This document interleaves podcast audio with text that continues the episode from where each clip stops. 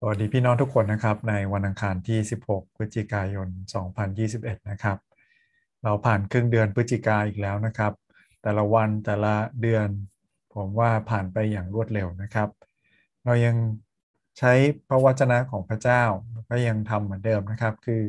ทุกวันอย่าให้เราเว้นว่างนะครับ หรือขาดจากวันไหนที่เราใช้เวลากับการเข้าเฝ้าพระเจ้า การได้เรียนรู้จักพระองค์ผ่านทางพระคัมภีร์นะครับ แล้วก็ใช้คำถามในการนำเราคิดไปด้วยกัน ไม่เพียงแต่ฟัง แต่เป็นคนที่คิด แล้วก็เปลี่ยนแปลงหรือรับการเปลี่ยนสภาพใหม่นะครับ จากพระคำของพระเจ้าที่เป็นเหมือนแสงสว่าง เป็นเหมือนดาบที่มาแทงทะลุชีวิตของเราเปลี่ยนแปลงเรา วันนี้มานาประจำวันนะครับ บทความก็หนุนใจเป็นอย่างมาก แล้วก็ พระคัมภีร์ที่นำมานะครับ เป็นพระคัมภีร์ที่หนุนใจเช่นกัน จากอิสยาห์บทที่ 43 ข้อที่ 1 ถึงข้อที่ 4 นะครับ เราอ่านด้วยกันและใช้คำถาม 4คำถามเพื่อช่วยคิดนะครับ บัดนี้พระเจ้าผู้ทรงได้สร้างท่านยาโคบ พระองค์ผู้ได้ทรงปั้นท่านอิสราเอลตัดดังนี้ว่า อย่ากลัวเลย เพราะเราได้ไถ่เจ้าแล้ว เพราะเราได้เรียกเจ้าตามชื่อ เจ้าเป็นของเรา มื่อเจ้าลุยข้ามน้ำเราจะอยู่กับเจ้า เมื่อข้ามแม่น้ำน้ำจะไม่ท่วมเจ้า เมื่อเจ้าลุยไฟเจ้าจะไม่ไหม้และเปลวเพลิงจะไม่เผาผลาญเจ้า เพราะเราเป็น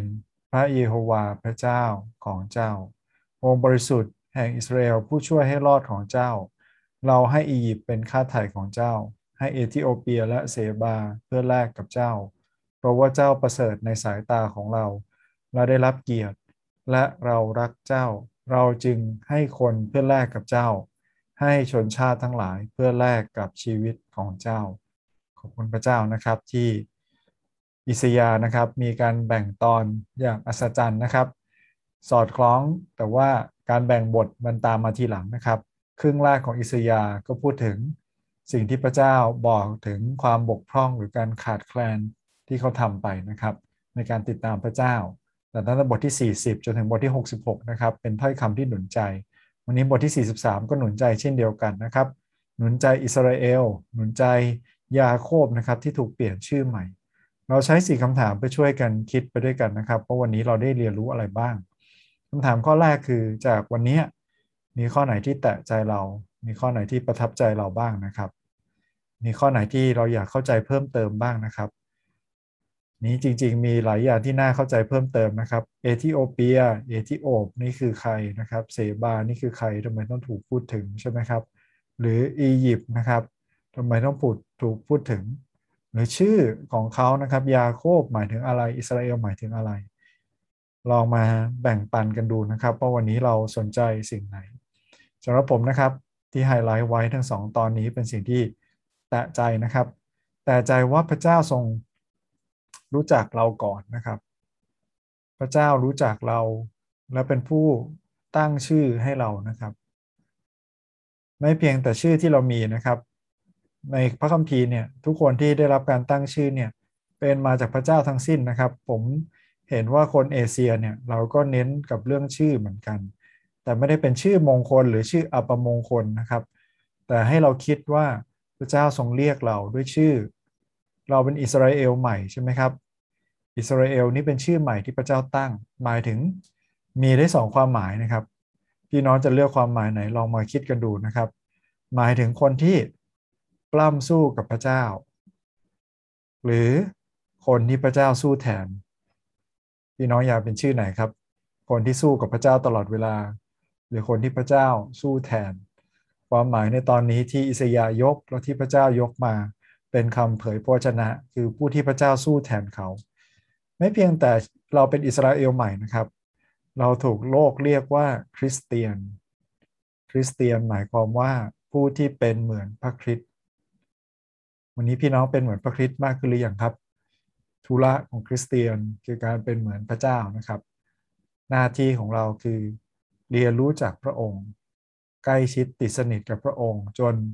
ลักษณะพระองค์มาปรากฏอยู่ในเรานะครับ เราอยู่ใกล้ใครเราก็มี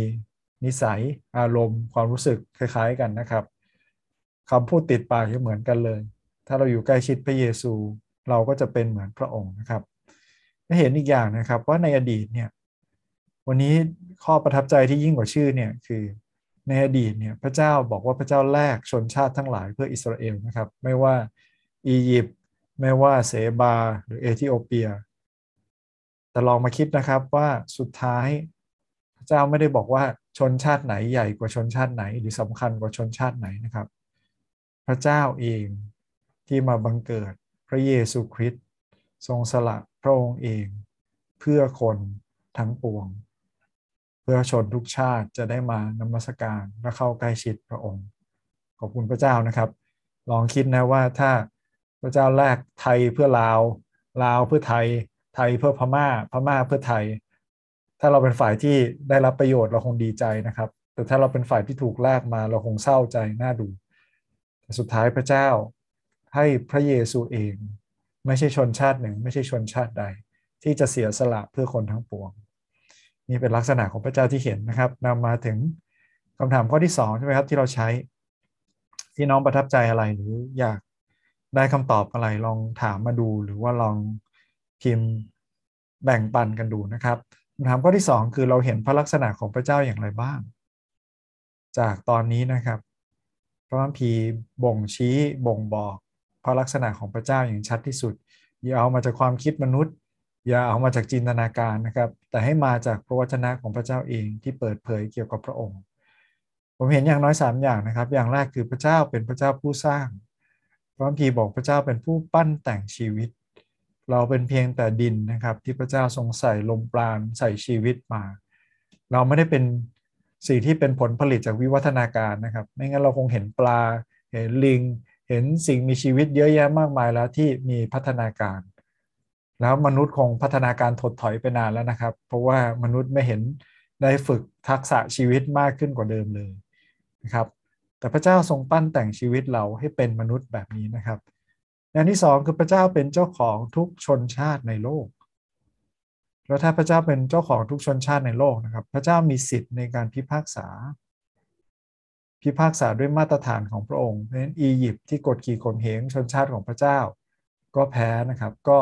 สมควรที่จะได้รับการพิพากษาเสบานะครับ หรือเอธิโอเปียที่รังแกคนของพระเจ้า